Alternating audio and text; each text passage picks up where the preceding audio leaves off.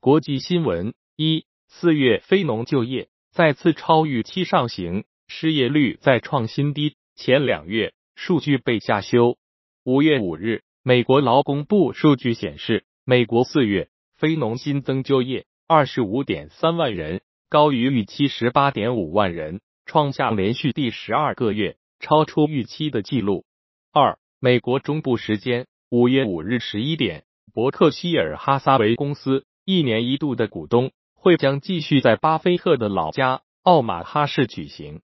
整个股东大会活动将历时三天。三五月六日，英国国王查尔斯三世将举行加冕仪式，这是英国时隔七十年又一次迎来加冕典礼，也是该国七十年来最大的仪仗行动。查尔斯国王和卡米拉王后将首先乘坐马车进行国王游行，从白金汉宫。前往威斯敏斯特大教堂，途经特拉法加广场等伦敦地标性景点。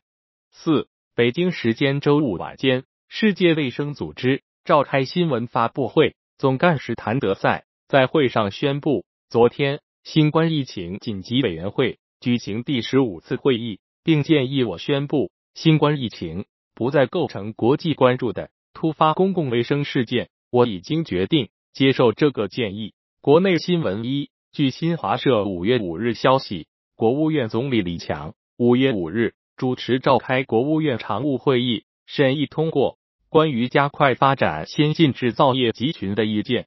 部署加快建设充电基础设施，更好支持新能源汽车下乡和乡村振兴。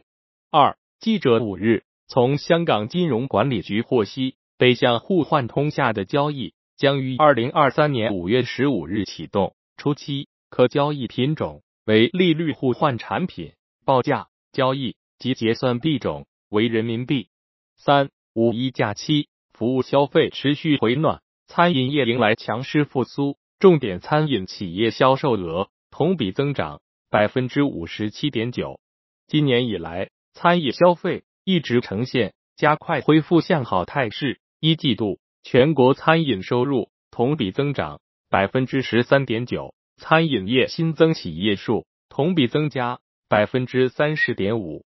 财经新闻一，当地时间周五，俄罗斯外交部长拉夫罗夫表示，该国在印度银行积累了数十亿印度卢比，但却无法使用。有媒体报道称，印度和俄罗斯已经暂停了关于用印度卢比结算双边贸易的谈判。此前持续数月的谈判未能说服俄罗斯建立卢比结算机制。二、美股地区性银行股集体大涨，其中西太平洋合众银行暴涨百分之七十三点八二后停牌，阿莱恩斯西部银行涨百分之三十八，第一地平线涨超百分之四。美国白宫经济顾问表示，看到地区性银行存款流动情况再次稳定下来。白宫认为，银行的局势已得到控制。三，美东时间五月五日，因手机销售增长，苹果第二财季营收盈利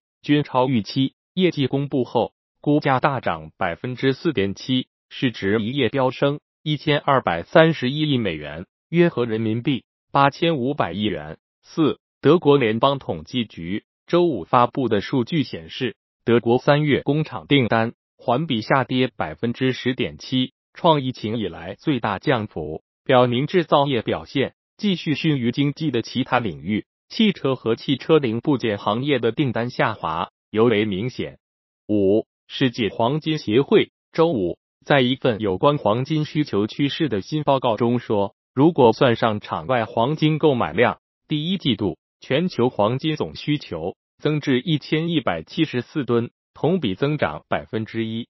不包括场外交易的黄金需求同比下降百分之十三至一千零八十一吨。